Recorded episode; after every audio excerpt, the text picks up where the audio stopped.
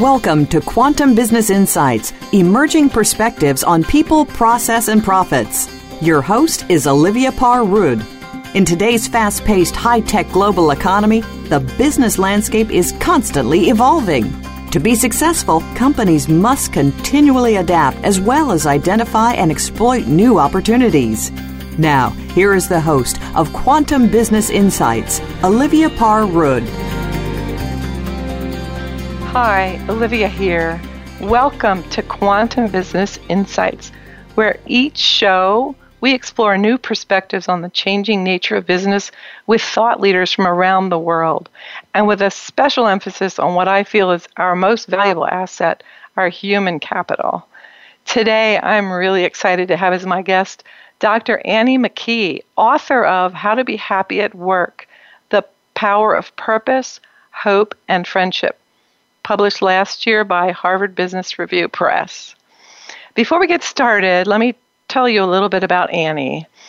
Annie advises leaders around the globe. She's a senior fellow at the University of Pennsylvania, where she teaches and is director of the Penn CLO Executive Doctoral Program.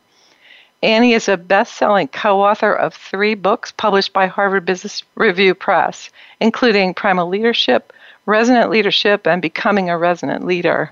And you can get more details on the website for those books. And then she is a regular contributor to the Harvard Business Review HBR.org website and is the sole author of Management A Focus on Leaders by Pearson Prentice Hall. So, Annie, welcome to Quantum Business Insights. Thank you so much, Olivia. I'm delighted to be here. Thank you. So, this is truly a passion of mine. I'm actually working on a book um, about love at work. so I'm taking it really into the weeds, and I love the idea of just being happy. And really, I think when we tap into our power, our hope, and have a, a community of friends at work, everybody thrives. So let me ask you, what makes happiness and you know the resulting full engagement seem elusive in today's workplace yeah, first of all, Olivia, I absolutely applaud you for writing a book on love at work. There's a lot of research that talks about the importance of love in our workplace friendships, companionate love, I'm sure you know, and so that's really exciting. Maybe we'll get Thanks. back to that in a, a little while. So why is happiness elusive? First of all, most of our listeners probably have heard the Gallup statistics that tell us that upwards of two thirds of us are either actively disengaged or neutral about work. What that means in practice is that we either don't care, kind of neutral, blase, or we're actively unhappy, disengaged, even sabotaging ourselves and others. That is totally unacceptable. As far as I'm concerned, it's totally unacceptable to live that way, given how many hours many of us work and how important work is to us. Why is that? Why are so many of us unhappy at work? I actually think it has to do with a couple of things. Number one, um, many of us have bought into industrial era myths and mindsets about the nature of work that I don't think served us a hundred years ago, and they certainly don't serve us now. For example, mm-hmm. this notion that we shouldn't look for happiness at work. We should look for happiness in life. Well, that's just ridiculous. Most of us get our identity, a big part of our identity from work, or or this idea that work should be grueling. You know that old saying, "It's work after all." What do you mm-hmm. expect? Mm-hmm. Well, you know, yeah, work can be hard, but it also can be tremendously fulfilling. So that's part of the reason I think, Olivia, that happiness is actually elusive in the workplace because we believe the wrong things. We've bought into old myths and mindsets that need to be banished. I couldn't agree more. And when you were speaking of the industrial era, I'm reminded that back then the CEO could pretty much take the place of any of the workers. The, the workers were not perhaps highly educated or trained. And today in industry, everybody most workers, I believe, at least need to have computer skills. And the companies that are thriving, maybe the newer tech companies, they don't work the models are very different people are empowered we hear remember stories about early apple employees getting massages and things like that mm-hmm. so i think that um, it is kind of the evolution of business and the fact that we are so much more high tech that's making it making CEOs realize that they're going to be better off if their employees are happy because they can't replace them as easily. Would you agree with that? I would completely agree that we can't just plug and play employees uh, anymore if we ever really could. We certainly can't now. And it's for two reasons. Number one, as you say, we're in the post industrial economy, we are in a knowledge economy. Um, virtually every job requires computer skills, requires uh, deep, complex cognitive skills. We have to know how to solve problems. No longer can we kick the problem upstairs or pretend it doesn't exist. We we simply won't survive in our jobs, and our teams won't won't succeed either if if we do that. The other thing is the gig economy. I can pick up my toys and leave if yes. if I'm not happy in the workplace, if I don't feel I'm respected, if I don't feel that uh, my boss is allowing me to make the decisions I know I'm capable of, and maybe I'll go to another company, or maybe I'll just start something on my own. That's great. I'm just curious. Do you think our education system is getting to the place where they can support kids learning to do that? My sense is we're, we we need we have some catching up to do, but I'd love to know your thoughts. Yeah, my colleagues at the Graduate School of Education at Penn could speak much more eloquently to this than I can, but there's no doubt that our educational model structures and processes and even the leadership models in education were designed for the last century, maybe the century before that. Mm-hmm. And we're really struggling in the United States and around the world to create new models of education that allow children and adults, by the way, to learn new things quickly, to be nimble, to not get locked into old ways of doing things, to be able to learn how to learn. And I, I don't know that our educational systems are designed to teach people to learn how to learn. They're designed to teach mm-hmm. people facts. And in today's uh, world, facts change um, because we get more information. We're constantly evolving what we know. Well, yeah, and we have access to all the facts, so we really need to learn how to discriminate them. I mean, that's probably the like you were saying, having those critical thinking skills are are so paramount now. Well, that is thank you. so true, Olivia. Uh, critical thinking skills, the ability to tell the difference between uh, evidence-based information and and ideas that just sort of come out of thin air. Uh, mm-hmm. Uh, that is that is skillful. That is intelligent, and that's what we need today. Yeah, great. So, back to more of the content of your book. How do you see happiness and engagement are linked? Another good question, Olivia. Happiness engagement and engagement are, are actually two slightly different ideas. Engagement's been measured by companies like Gallup and others, and many big companies have measures of engagement. And, and what they mean by that is how in, engaged, how involved are people in their day-to-day jobs? How committed to are they to their jobs? Are they going to be here a year from now? And do they care about the outcomes that they're charged with uh, with achieving? Happiness is, is a bigger concept. I think engagement comes as a result of happiness and other things, but happiness is a much bigger idea. You know, Olivia, the way I came to this you know, I've done a lot of work over the years on leadership and emotional intelligence and what it takes to be successful and looking at organizational cultures and going, you know, out into the field and talking with a lot of people in companies all over the world. And after, you know, seven or eight years of some really big studies of organizations that I and my team had done, lots of interviews, that sort of thing, I had this nagging feeling that even though we discovered some things that were useful to these particular companies, there was something bigger that crossed boundaries, whether sector to sector, company to company, even country to country.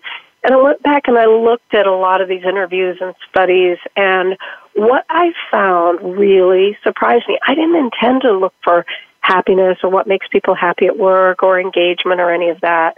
But what I found was a very, very clear voice coming from people in places as different as, you know, rural South Africa in the civil service or, you know, large energy company, multinational energy company or media. People were telling us, look, I want to love my job. I want to be happy at work. I want to care. I want to be committed. I want to make a difference. And yet, I don't necessarily feel that way most of the time. And here's what would make me feel that way. And people were able to really clearly articulate it as I looked kind of thematically over all this information. I need to feel a sense of purpose. I, I want to know that I can live my values at work. I want to feel valued. I want to have impact. I want to have hope about my own personal future in this job, um, not just the organization's vision. I want to know where I'm going. And does where my organization is going and where my job is going, does that fit with where I want to go in my life? And then finally, back to the topic you're so interested in, I want friendships at, at work. Olivia, I want to feel a sense of belonging. I want to feel loved and cared for. And I want to give those things in return. Oh, that's so interesting. I'm sure you're familiar with Brene Brown's work. Um, yes. She was, you know, she was just looking through data and, and almost, well, had her own kind of healing um, because she saw a lot of the same stuff, not per, particularly in the corporate world, but in our social media, that people just want a sense of belonging and connection. I mean, it just permeates everything. So it really uh, that, supports what you're saying. Olivia, that's true. Brene Brown's work is really, really stunning. And um, and yes, she she looked at data. You know, I looked at data, and it's amazing. We human beings know what we need. If somebody would mm. just listen to us, right? Yeah, and right. It, and if we, yeah. well, that's good. That's good to know because it speaks to, I think, having society be healthier. If, if, but like you said, we spend a lot of our time at work, and if we can feel good there, it transfers back to the home and um, the community and really culture at large. Um, so, how do you characterize your perspectives on happiness in the workplace? Yeah, as I mentioned a few minutes ago, uh, happiness at work is comprised of three really powerful elements a sense of purpose, that what I do matters, mm-hmm. uh, a, a feeling of hope, an experience of hope that is comprised of an op- optimistic vision of the future that's tied to my person, personal vision of the future, and then mm. friendships, real friendships. And it doesn't mean necessarily that we go on vacation with the people we work with or even have dinner with them, but friendships that are based on a sense of companionship, a sense of belonging.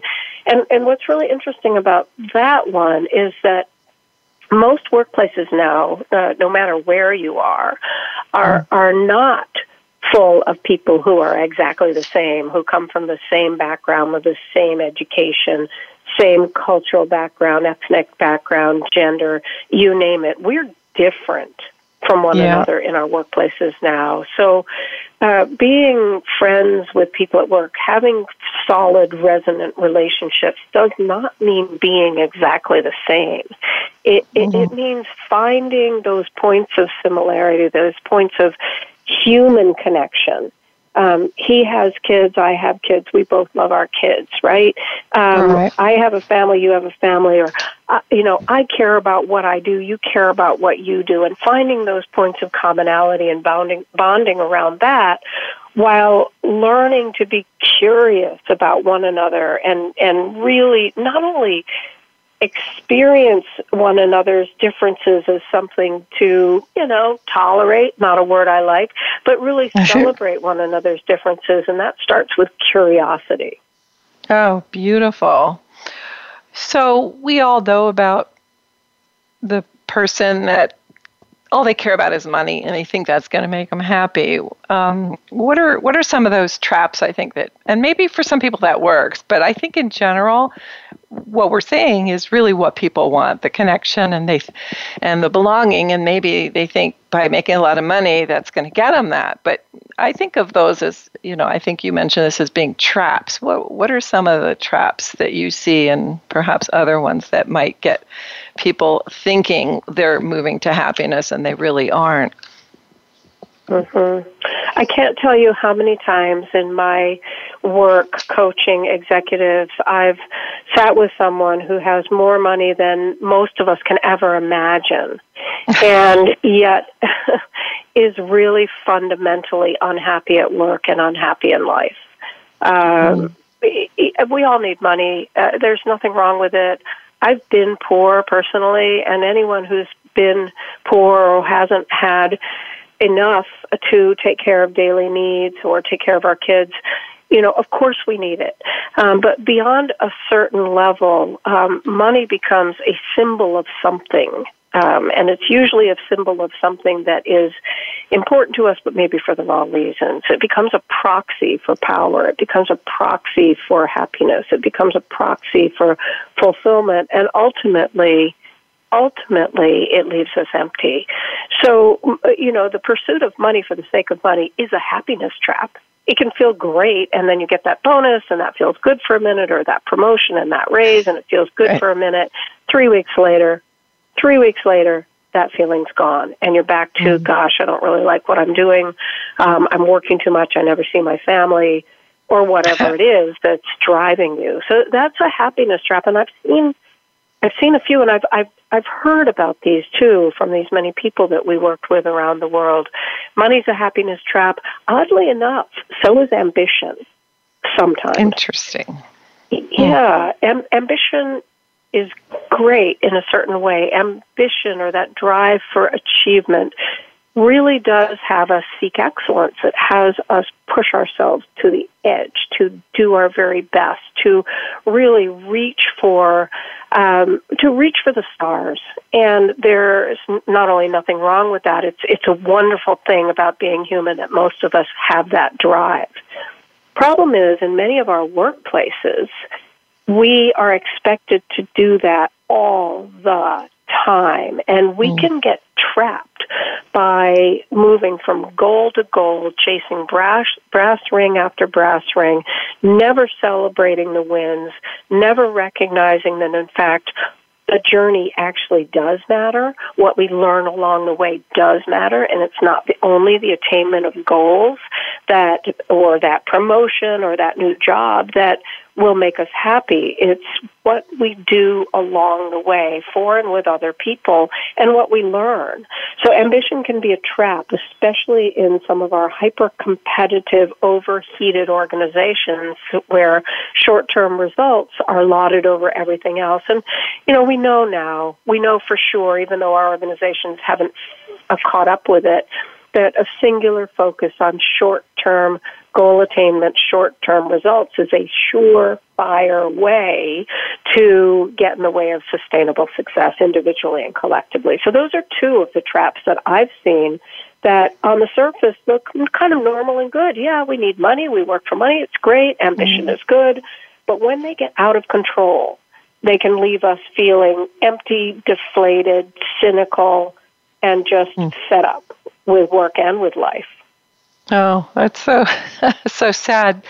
When you're talking to people in big companies, do you ever do they complain about the fact that most of their stock is based on short-term earnings and that they can't really strategize long term or is that changing, do you think? I think it actually is changing. I think a lot more uh, companies, boards, top leadership teams are, are recognizing a couple of things.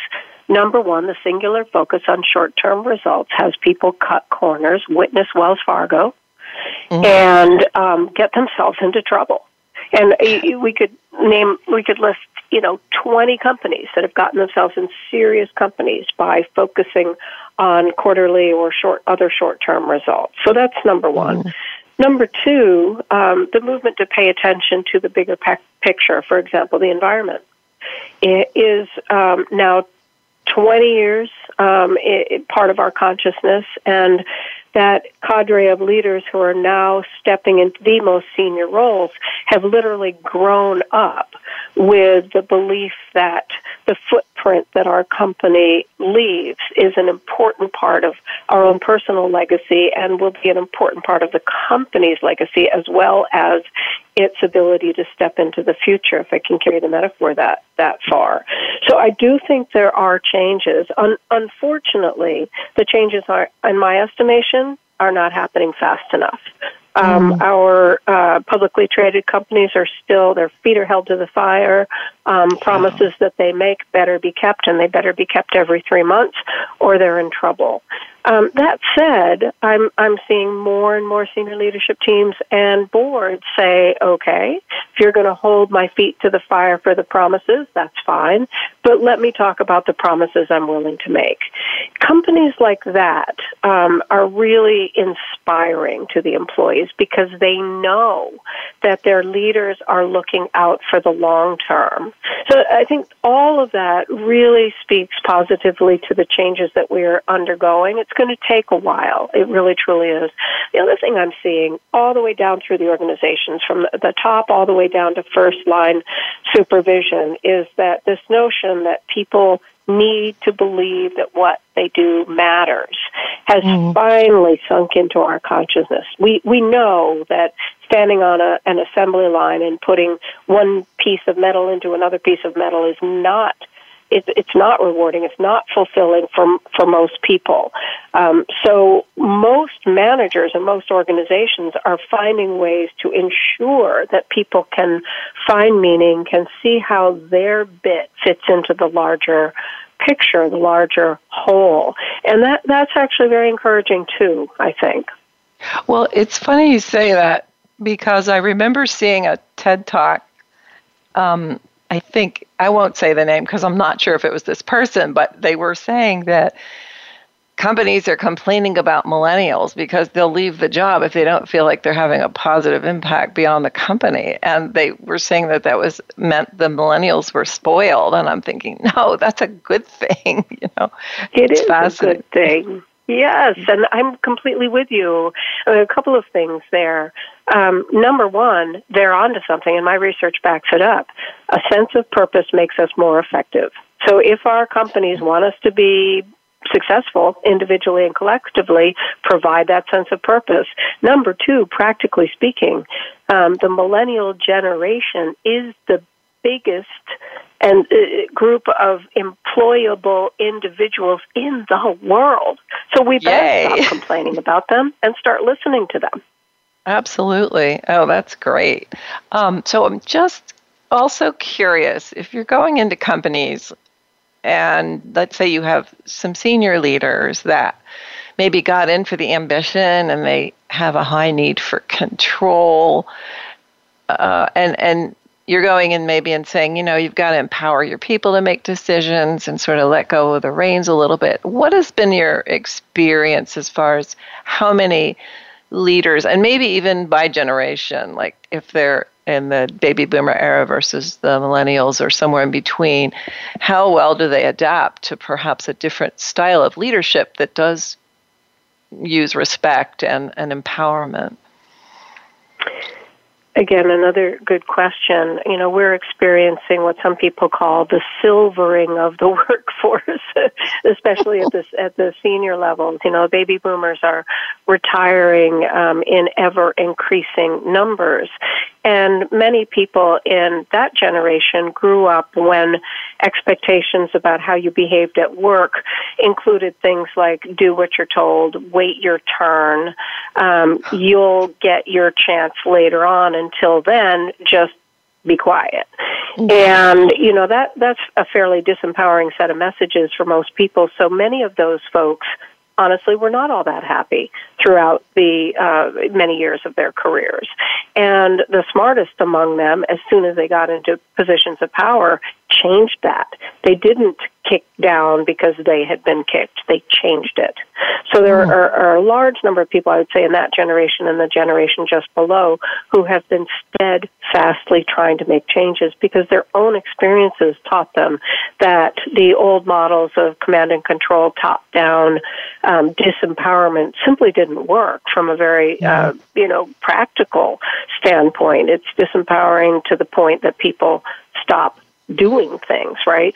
So that's number mm-hmm. one. I think number two, we find people who have been convinced by the business case. The science is really clear.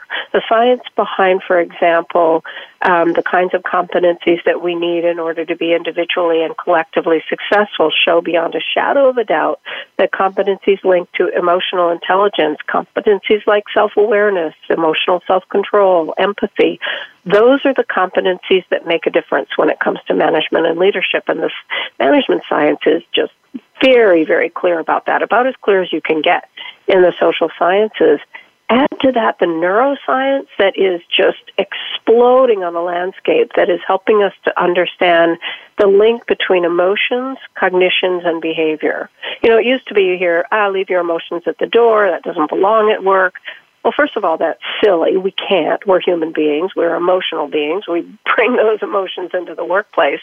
And mm. most importantly, when we are largely in the positive register, and, and I, I don't mean just sort of la la happy all the time, I mean excited and appropriately challenged and celebrating successes, our brains work better. And when our brains work better, we make better choices.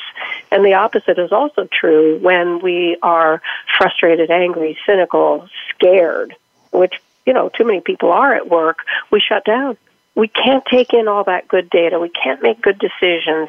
Uh, our judgment is impaired, and obviously, we're not very good with our colleagues either. So, yeah, uh, there's some resistance to this movement to, toward a more humane um, and purposeful, happy workplace. But I think the the message that's really important is it's not just about being nice. It's about using our emotions to enhance our cognitive abilities, to enhance our abilities to behave well with each other, to create resonant relationships, and to collaborate, which we need to do today. Well, I'm so glad to hear you say that. And even bringing up the neuroscience, we know that when people are afraid, they go into their reptilian brain. So they can't even access the critical pattern thinking part of their brain. So that alone should appeal to people who maybe don't believe this from a heart based point of view. Um, and the other thing is, I remember reading some research that just uh, really fascinated me where they hooked up Mike. Uh, electrodes to the brain, the head of a manager and their employee, and then they measured as the manager felt empathy for the employee, and it showed that their mirror neurons synced up. So we can even do this without having to really say anything. I mean, there's just so much power in all that, um, and the neuroscience can can speak to the people who are maybe very scientific and don't want to think about it from a just a human uh, compassion point of view. Wow, yeah, that's great. Yeah, to just comment on that really quickly. You're so right. That study is is excellent. I remember it too, and you know, one of the things I often tell the managers and leaders I work with, you know, if you want to empower your people, you're not just going to show them the way or help them figure out the way on their own. You're going to model and, and embody an emotional stance that mm. is literally contagious in the positive sense so that they pick up on your excitement and your enthusiasm. So your ability to be effective actually spreads like wild, wildfire as, as a result of your emotional stance. Oh, that's so great to hear. So we're almost out of time. Is there anything else you want to share before we finish up? Gosh, the questions have been great, and I'm really thrilled that we're having this conversation because I think the message that emotions matter at work. And they matter even more today because of the changing nature of our world, changing nature of the workforce, and we need to catch up with that. We need to learn how to use our whole self, uh, emotions, cognitions, behavior, to help ourselves be successful, fulfilled, happy, and most importantly, to help others. Oh, well, thank you so much for being my guest today. And I hope you'll come back again and visit us. So, for a full description of our next show and other upcoming shows, as well as access to past shows and guest bios, please visit www.quantumbusinessinsights.com. Uh, thank you, Annie, again for being my guest today. Thank and, you, Olivia. This has been a delight. Oh, my pleasure. So I'm your host, Olivia Parr saying thank you for tuning into Quantum Business Insights and have a great week.